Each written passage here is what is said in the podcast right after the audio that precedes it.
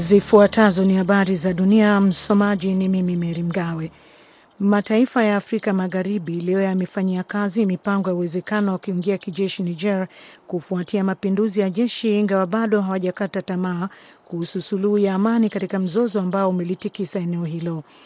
Jumuiya ya kiuchumi ya nchi za Afrika Magharibi, ECOWAS, jana imeamuru kuimarisha kikosi kitakachokaa tayari kwa uwezekano wa kutumika dhidi ya utawala wa kijeshi, ikisema kuwa njia zote ikiwemo hatua za kijeshi zipo mezani. Haiko bayana kikosi hicho kitakuwa na ukubwa gani, kama kitaingia Niger na nchi gani zimechangia. Wachambuzi wa usalama wamesema kikosi cha ECOWAS kinaweza kuchukua wiki kadhaa au zaidi kujipanga na hivyo kutoa nafasi kwa mazungumzo. Akizungumza na waandishi wa habari Alhamisi baada ya mkutano wa wakuu wa nchi katika mji mkuu wa Abuja, rais wa Ivory Coast Alassane Ouattara alisema anachukulia kuzuiliwa kwa Bazoum ni kitendo cha kigaidi na kuahidi kupeleka wanajeshi katika kikosi hicho. Rais wa zamani wa Afrika Kusini Jacob Zuma, ambaye alizuiliwa gerezani kwa muda wa miezi miwili baada ya kuhukumiwa miezi 15 gerezani mwaka 2021 amepewa msamaha na Rais Cyril Ramaphosa na hivyo kuepusha uwezekano wake kurudi gerezani.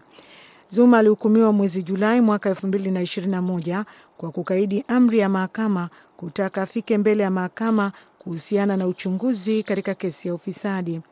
Aliachiliwa huru kwa sababu za kiafya baada ya kuzuiliwa gerezani kwa muda wa miezi miwili, lakini mahakama ya kikatiba ilibaini kwamba kuachiliwa kwake kulikuwa kinyume cha sheria. Mkuu wa magereza nchini Afrika Kusini alikuwa anatarajiwa kutangaza wiki hii iwapo Zuma angerudishwa gerezani. Hatua ya kuzuiliwa kwa Zuma mwaka elfu mbili ishirini na moja ilipelekea maandamano na ghasia nchini Afrika Kusini na kusababisha vifo vya watu mia mbili na kumekuwepo wasiwasi kwamba huenda ghasia kama hizo zingetokea tena. Unaendelea kusikiliza habari za dunia kutoka idhaa ya Kiswahili ya Sauti ya Amerika, Washington DC. Bangladesh inapambana kukabiliana na idadi kubwa ya vifo na maambukizi kutokana na ugonjwa wa denge, huku maafisa wakionya kwamba idadi ya vifo mwezi huu inaweza kuvunja rekodi. Kurugenzi kuu ya serikali ya huduma za afya inaripoti kwamba idadi ya vifo ya mwaka huu elfu mbili na ishirini na tatu kutokana na ugonjwa ambao unaambukizwa na mbu imefikia 364 katika nchi hiyo ya Asia Kusini. Zaidi ya watu elfu sabini na nane wameambukizwa tangu Januari mwaka huu, ripoti imeeleza. Maafisa wanaonya kwamba idadi ya vifo na maambukizi mwezi huu inaweza kuweka rekodi mpya ambayo sio nzuri. Zaidi ya watu mia moja wamefariki hadi hivi sasa mwezi huu, zaidi ya theluthi ya vifo vingi kutokana na ugonjwa huo kwa kipindi chote cha mwaka jana. Na wafuasi wa mgombea urais wa Ecuador aliyeuawa walikusanyika mjini Quito jana Alhamisi kupinga kifo cha Fernando Villavicencio na kudai uchunguzi wa uhakika ufanyike. Ecuador jana Alhamisi ilikuwa katika hali ya dharura ya kitaifa baada ya kuuliwa kwa mgombea urais huyo, tukio ambalo si la kawaida katika historia ya karibuni ya nchi hiyo. Tukio hilo linafuatia mauaji ya meya mmoja wiki mbili kabla. Villavicencio hivi karibuni alishutumu hadharani vitisho kutoka kundi la kihalifu lenye uhusiano la kundi la Sinaloa la Mexico. Mitaa imefurika maji yatokanayo na mvua kubwa na kuvuruga usafiri kote katika mji wa Ottawa dakika tisini baada ya mvua kuanza. Mvua ilikuwa zaidi ya inchi mbili. Kituo cha CTV News cha Canada kimeripoti kwamba kati ya milimita 50 na hamsini na saba za mvua zimerekodiwa kote mjini Ottawa. Idara ya mazingira ya Canada ilitoa onyo la dhoruba ikisema baadhi ya maeneo huenda yakapata mpaka milimita 125 za mvua na kuwaonya wakazi kuhusu uwezekano wa mafuriko. Kituo cha hali ya hewa huko Ottawa kimerekodi milimita 63.9 za mvua katika muda wa saa tatu, kwa mujibu wa idara ya mazingira ya nchi hiyo. Mwisho wa habari za dunia. Ulikuwa nami Meri Mgawe. Sasa nampisha mwenzangu Patrick Ndwimana aendelee na taarifa za meza ya waandishi wa habari.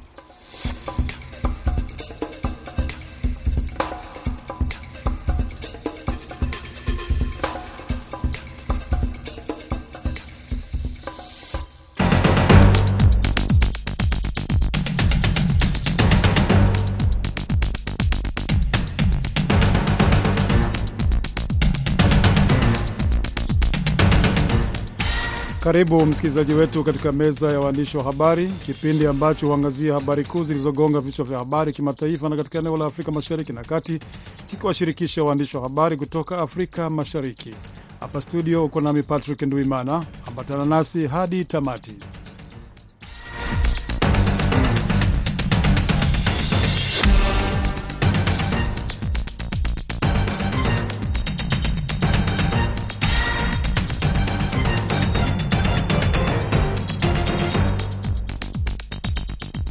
Habari inayoendelea kuzungumziwa zaidi kimataifa ni mzozo wa Niger baada ya mapinduzi ya kijeshi ya Julai 26.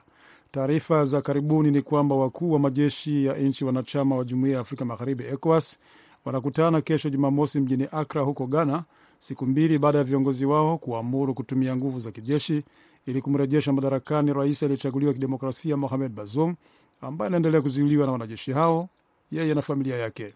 Nchini Kenya, mazungumzo kati ya serikali ya rais William Ruto na muungano wa Azimio unaoongozwa na kiongozi wa upinzani Raila Odinga yalianza Jumatano, yakileta matumaini ya kumaliza mzozo wa kisiasa uliochochewa na maandamano ya kupinga gharama ya maisha. Na habari kuu nchini Uganda wiki hii ni uamuzi wa Benki Kuu ya Dunia kusitisha ufadhili mpya kwa nchi hiyo kufuatia sheria kali inayowaadhibu wapenzi wa jinsia moja. Na huko Tanzania, hatimaye mahakama kuu ya Tanzania kanda ya Mbeya imebariki mkataba kati ya serikali ya Tanzania na kampuni ya DP World ya huko Dubai kuhusu usimamizi wa bandari ya Dar es Salaam.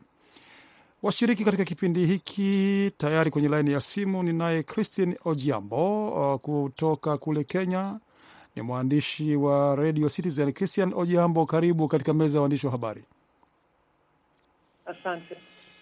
Haya, kutoka kule Uganda naye Sadam Mubale eh, kutoka Radio UBC Uganda. Karibu Sadam. Naam, asante ndugu, na nashukuru sana kwa kunijumuisha katika kikao hiki cha wanahabari. Asante. Na Tanzania tayari tumempata Khalifa Saidi, mwandishi wa habari wa redio Chanzo. Karibu Said. Shukran sana. Basi uh, nianze kuhusu hii habari ambayo nimeanza kuizungumzia hapo awali, kuidokeza kwenye uh, muktasari uh, mzozo wa Niger. Uh, Sadam, nikianza nawe huko Uganda, uh, habari hii, mzozo huu wa Niger, vipi vyombo vya habari mnaripoti, mnafuatilia, na labda wananchi wenyewe hapo uh, wanazungumza nini kuhusu hali hii ya Niger? Naam, um, kwa kweli uh, mzozo wa Niger ni ni tu ni, ni, ni mzozo ambao kidogo umeibua maswali mengi tu haswa kuhusiana na demokrasia uh, Afrika, kwa sababu sio mara ya kwanza haswa katika nchi hizo za eneo hilo. Utakuta kwamba ni uh, mizozo na vilevile serikali kupinduliwa ni jambo ambalo limekuwa sasa la kawaida na linaelekea sasa kuwa ni kwamba Uh, kuwa ni tamaduni, lakini uh, hapa nchini uh, kwa sababu kidogo uh, zile nchi za kule uh, kuna umbali kidogo fulani, lakini hilo alikata, ali, alikatazi swala kwamba bado ni nchi ambazo ziko Afrika. Ni jambo ambalo uh, limechukuliwa uh, ni jambo ambalo limekuwa sasa la kawaida maanake Uh, uh, uh, wanajeshi kuchukua serikali ambazo zime zimepigiwa kura na vilevile uh, kuja uh, kwa utawala wa kidemokrasia. Ni jambo ambalo sasa lina uh, linaenda likiwa la kawaida, na jambo uh, hili lisiloshughulikiwa kama uh, muda bado ni, ni kwa kweli ni jambo ambalo sasa hivi demokrasia ni jambo ambalo limezorotesha sana demokrasia ya Afrika na Uh, wananchi tu na vilevile maoni ya wananchi hapa ni kwamba uh, shirika labda tuseme la African Union uh, linafaa kuingilia kati, lakini uh, linafaa kuingilia kati, lakini pia uh, kuona kwamba uh, maswala au uh, jambo um, mambo ambayo yanaendelea kwa sasa katika kanda ya Afrika ni mambo ambayo yanatisha na ni mambo ambayo yamezorotesha sana demokrasia ya Afrika. Christine, uh, bila shaka Kenya, japokuwa Niger ni mbali na Kenya kidogo, lakini nakumbuka Rais Ruto alikuwa miongoni mwa viongozi wa Afrika Mashariki kulani mapinduzi ya kijeshi huko Niger. upande wenu huko vyombo vya habari, hasa wale ambao wanawafuata wasikilizaji wenu au watazamaji wa uh, televisheni, wananchi wa kawaida wanazungumza nini kuhusu hali ya Niger? Naam, uh, asante sana kunikaribisha kwenye huu mjadala wa leo. Uh, bila shaka ni suala ambalo limezusha hofu uh, kote Afrika na Kenya ni nchi mojawapo katika mataifa ya Afrika. Kwa hiyo uh, raia wa Kenya hapa, Wakenya wanazungumza kuhusu masuala haya, maanake ni masuala ambayo yamegonga vichwa vya habari, na ikizingatiwa kwamba hii ni serikali ambayo ilichaguliwa kihalali, matukio kama haya yakishuhudiwa kwamba kuna mapinduzi yaliyotokea basi ni jambo ambalo linaleta hofu kwamba huu ni utamaduni ambao utakuja kuendelea tu, ambalo wengi wanahitaja kama tabia mbaya ya kujaribu kumvuruga uh, waliochaguliwa.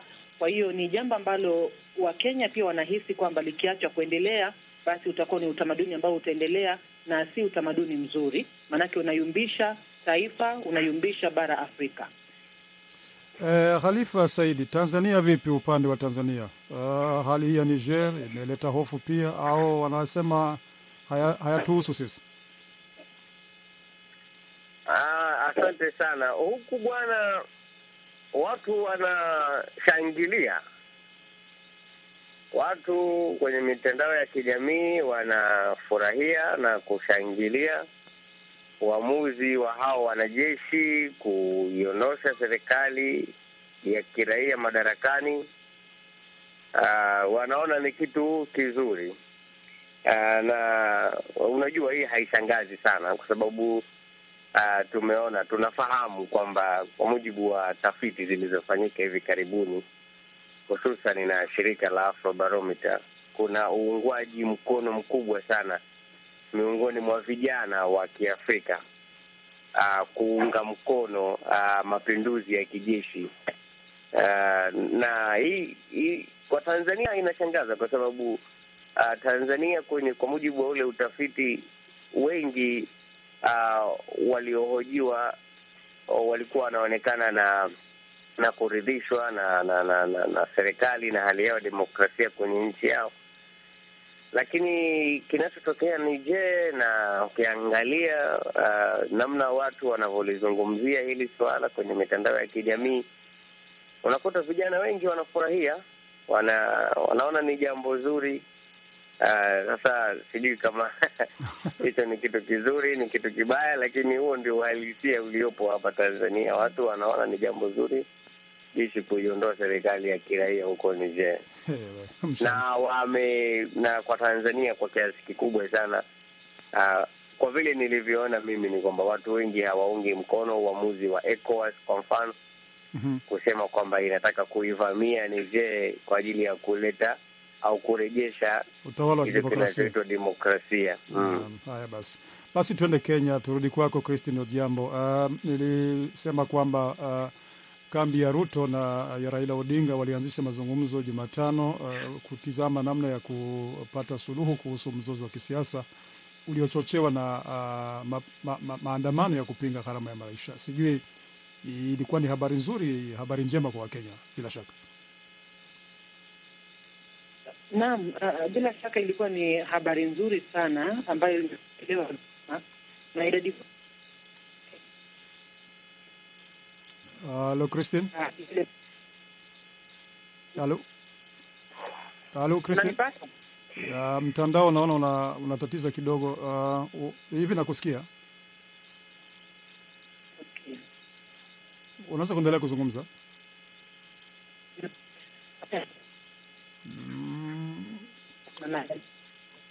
Christine, naona uh, pengine umesimama mahali ambapo mtandao uh, haushiki vizuri.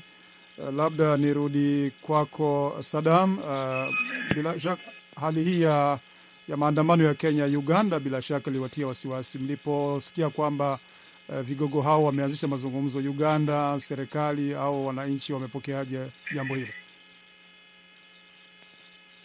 Naam, kwa kweli uh, kila kunapokuwa maandamano nchini Kenya ni jambo ambalo kidogo linaathiri sana nchi ya Uganda manake asilimia kubwa sana ya bidhaa ambazo zinaingia hapa Uganda hutoka kupitia katika mipaka kupitia Kenya na kuingia katika mipaka ya Uganda kupitia nchi hiyo, na utaona kwamba kila maandamano yanapokuwa kule, baadhi ya wanabiashara ambao wanaathirika sana na mali zao kuharibiwa ni wanabiashara wa Uganda, ambapo uh, matreni au uh, zile gari ambazo uh, zinabeba mizigo huwa zina, huwa, huwa za, zikiwa na nambari za usajili za Uganda wakati mwingi huchomwa na biashara na na, na kuchomwa na bidhaa kuharibiwa. Ni jambo ambalo kwa kweli huku limechukuliwa vizuri, manake wananchi na vilevile wadau na wanabiashara wengi wanataka tu kuona mazungumzo na amani. Kwao ni kuona kwamba biashara bado inaendelea kama hakuna tatizo lolote baina ya nchi hizi mbili, lakini kila maandamano yanapoendelea utaona kwamba hata sekta ya uchukuzi, mabasi ya interstate, mabasi ambayo yanatembea kutoka nchi moja hadi nyingine, uh, uh, biashara hiyo inaathirika na vilevile uh, usafiri huo kusitishwa.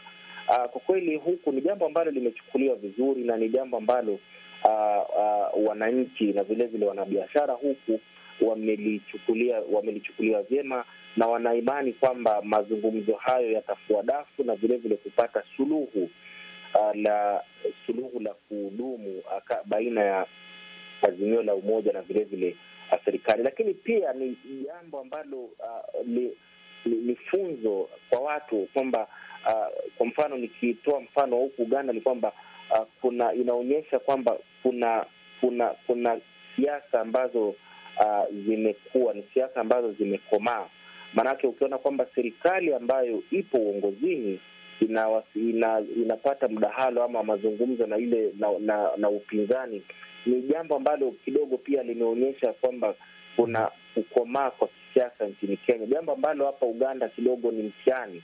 Uh, manake ukikuwa na mazungumzo uh, ni jambo ambalo watu wengi kuliona ni kwamba ni jambo ambalo Uh, lina utata fulani, labda watasema kwamba uh, uh, wale watu ambao wanatoka katika sehemu ya upinzani wamenunuliwa na serikali. Sawa Sadam, lakini uh, Kenya ni kitu cha kawaida na ni jambo ambalo limechukuliwa vizuri. Shukran Sadam. Uh, Christian amerudi uh, kwenye laini ya simu. Ulikuwa ukizungumza, basi naomba uendelee na, ma, na maelezo ulikuwa unatoa namna walivyopokewa wananchi wa Kenya kuhusu kuanzishwa kwa mazungumzo kati ya Raila Odinga, kambi ya Odinga na kambi ya Ruto. Naam, kama ambavyo nilikuwa nakueleza ni kwamba hapa Kenya sasa ndo hatua hii ama jambo hili limepokelewa vizuri kabisa, maanake ikizingatiwa hali iliyoshuhudiwa hapo nyuma, ule msukosuko uliokuwepo, yale maandamano, hasara iliyoshuhudiwa, vifo. Hatua hii imefurahikiwa sana. Mazungumzo ni kweli yalianza Jumatano, pande zote mbili zikakutana katika yale mazungumzo. Uh, wakafanya kile kikao cha kwanza kuweka mikakati tu ya jinsi ambavyo uh, mazungumzo yataendeshwa. Uh, na hivi leo tumeona kwamba pande zote mbili, Azimio na Kenya Kwanza, kila upande umeteua uh, watu wanne. Kila upande una kamati ya watu wanne ambao hawa watakuwa ni wataalamu wa kuwashauri uh, kadri ambavyo mazungumzo yanaendelea, maanake watahitaji ushauri wa mara kwa mara kutoka kwa wanasheria na watu wengine ambao ni wataalamu. Wapo pia wahadhiri kwenye vyuo vikuu wamejumlishwa katika vile vikosi vya pande zote mbili. Uh, kwa hiyo ni, ni hatua nzuri. Kisha ile siku ya kwanza ambayo walikuwa wanazungumza uh, viongozi wa pande zote mbili katika yale mazungumzo, Kalonzo Musyoka na kwa upande mwingine Kimani Ichung'wah ambaye ni kiongozi wa upande wa wengi kwenye bunge, wakaweka wazi kwamba wamejitolea kwa mazungumzo haya na wana matumaini kwamba haya mazungumzo yanakwenda kufaulu kwa kiasi kikubwa, hawataruhusu mazungumzo ya feli. Kisha jambo lingine ambalo walisema pia ni kwamba wanatoa wito kwa viongozi wa pande zote mbili, hasa wale wanasiasa, wanapokwenda katika ile mikutano yao ya mwisho wa wiki, wasizungumzie haya maswala, maanake kuna vile ambavyo wanazungumza, inaanza joto la kisiasa linaanza kupanda, hasira zinaanza kupanda. Wakaomba kwa utulivu ili haya mazungumzo yaweze kufanikishwa. Uh, lakini hii leo uh, tunamwona kiongozi wa Azimio zungumza Christine, uh. Simu ina katika katika tuna uh, naona mtandao sio mzuri uh, basi tuende kwake yeah. Halifa Said uh, Halifa Said uh, Tanzania, hili suala la uh, usimamizi wa bandari ya Dar es Salaam, uh, mahakama kuu uh, kanda ya Mbeya imebariki mkataba kati ya serikali na kampuni ya DP World. Uh, subiri kidogo, watakupigia baadaye. Uh, unaweza kuituma, watakupigia baadaye. Uh, uh, Halifa, nilikuwa anasema kwamba mkutano uh, um, mkataba kati ya serikali na kampuni ya uh, DP Dubai kuhusu usimamizi wa, wa, wa bandari ya Dar es Salaam uh, ulibarikiwa na mahakama kuu kanda ya Mbeya, lakini naona hapa kuna taarifa ambayo imetoka leo uh, mkuu wa jeshi la polisi uh, Camilius Wambura akionya wale ambao wanapanga kuandamana kupinga uh, maamuzi ya mahakama. Hebu kipi kinaendelea sasa?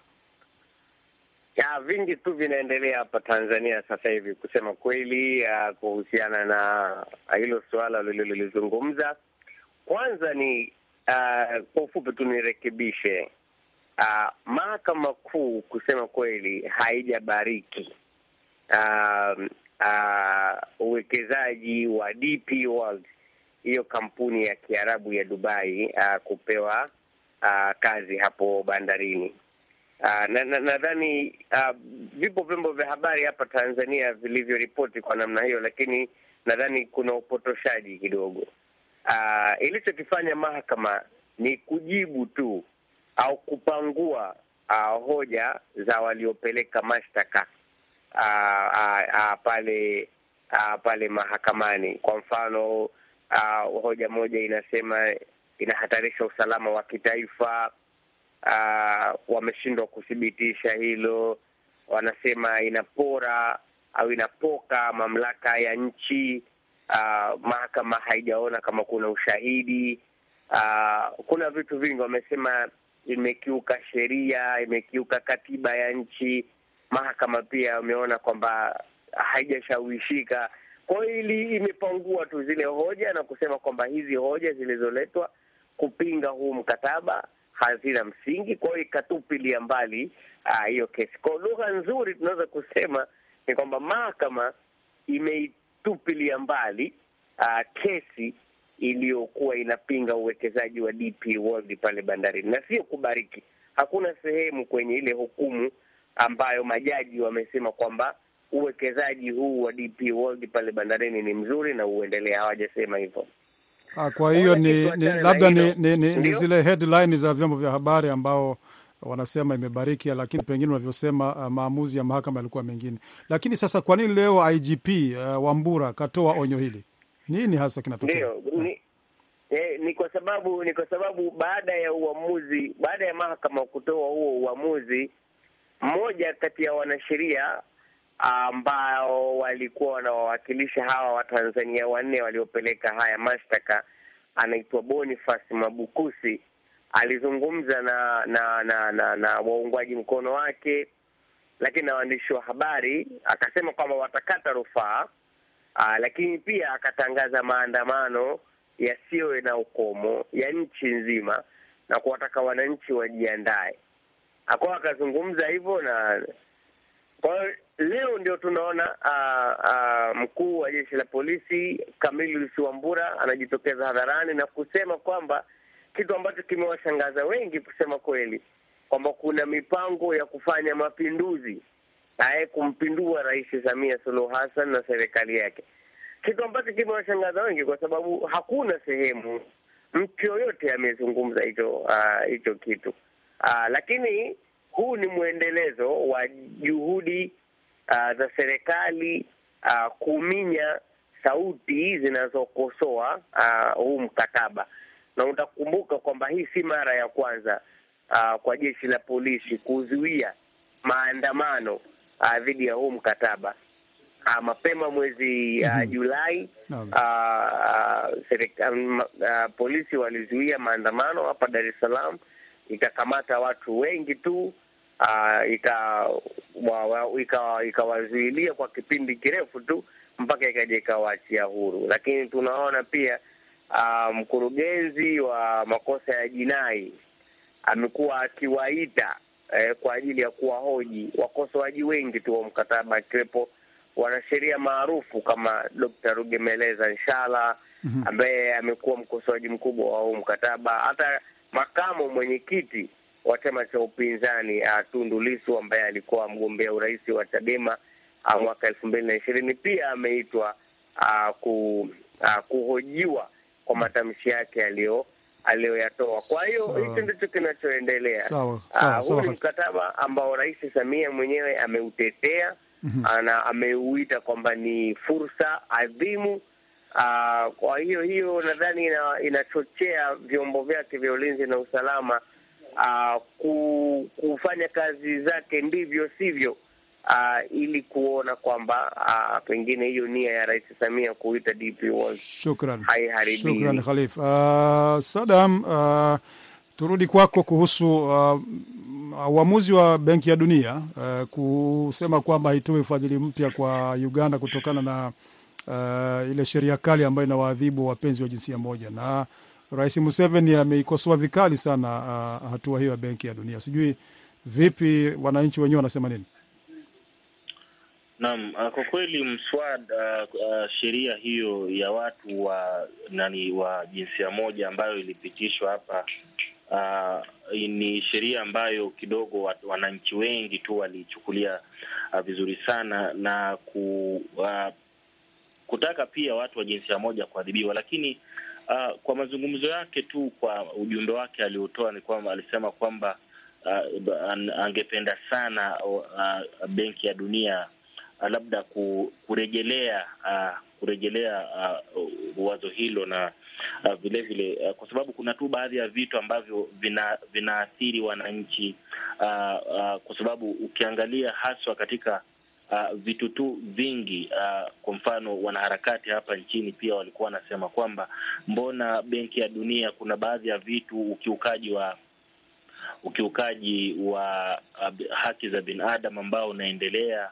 upo, lakini mbona Benki ya Dunia haizungumzii mambo kama yale, lakini ikawa tu inajikita katika uh, mambo ya jinsia moja. Ni jambo ambalo kidogo bado bunge litarejelea kwa sababu kwa ajili ya bajeti Mhm. na kuona kwamba uh, baadhi ya miradi ambayo iliku, ita, ilikuwa inafaa kufadhiliwa na Benki ya Dunia ambayo hiyo haitoathirika bado itaendelea na vile vile pia kurejelea tu baadhi ya vipengele au bajeti ambayo ilipitishwa na kuona kwamba baadhi ya vitu ambavyo vinge amba, ambapo uh, unge, vingepata sapoti kutoka kule kwa Benki ya Dunia vinarejelewa na kushughulikiwa na bajeti na pesa za wananchi hapa kutokana na yale mapato Shukrani sana Sadam. shukrani sana. Uh, basi Christine, uh, uh, kwako uh, kwa dakika moja na sekonda chache kidogo. Je, unaona kuna matumaini, unavyoona jinsi mazungumzo yanaendelea kati ya uh, kambi ya Ruto na Odinga, kuna matumaini ya kufikia makubaliano au wakafikiana kusema ili suala au mzozo upatiwe ufumbuzi? Matumaini yapo ikizingatiwa jinsi kila upande unavyozungumza. Uh, mbali na wale wanasiasa ambao kawaida tumewazoea kwamba wakifika kwenye mikutano ya siasa, kuna vile ambavyo wanazungumza kwa namna ambayo pengine wanataka kufurahisha wafuasi wao, lakini wahusika wakuu katika haya mazungumzo, zile pande ambazo zilichaguliwa kwa ajili ya kushiriki haya mazungumzo, kulingana na jinsi ambavyo wanaeleza, tunaona matumaini yapo, na Wakenya tuna matumaini kweli kwamba mwisho wa siku hali itakuwa ni nzuri, maelewano yatakuwako. Uh, manake pia ukiangalia upigaji kura hapa Kenya eh, ni, ni kama pande zote mbili huwa zinapata idadi inayokaribiana sana Mhm. ya, ya, ya zile kura. Nikushukuru, Tofauti inakuwa inakuwa ni ndogo. nikushukuru Kwa hiyo Niku- mazungumzo ni, ni kitu muhimu. Nikushukuru sana Christine Odiambo, nikushukuru pia Sada Mubale kwa kushiriki, kwa kushiriki nasi vile vile Khalifa Saidi kutoka kule Tanzania na wasikilizaji wetu wote pamoja na mwelekezi Saida Hamdun, tuna wageni nikiwatakia usiku mwema.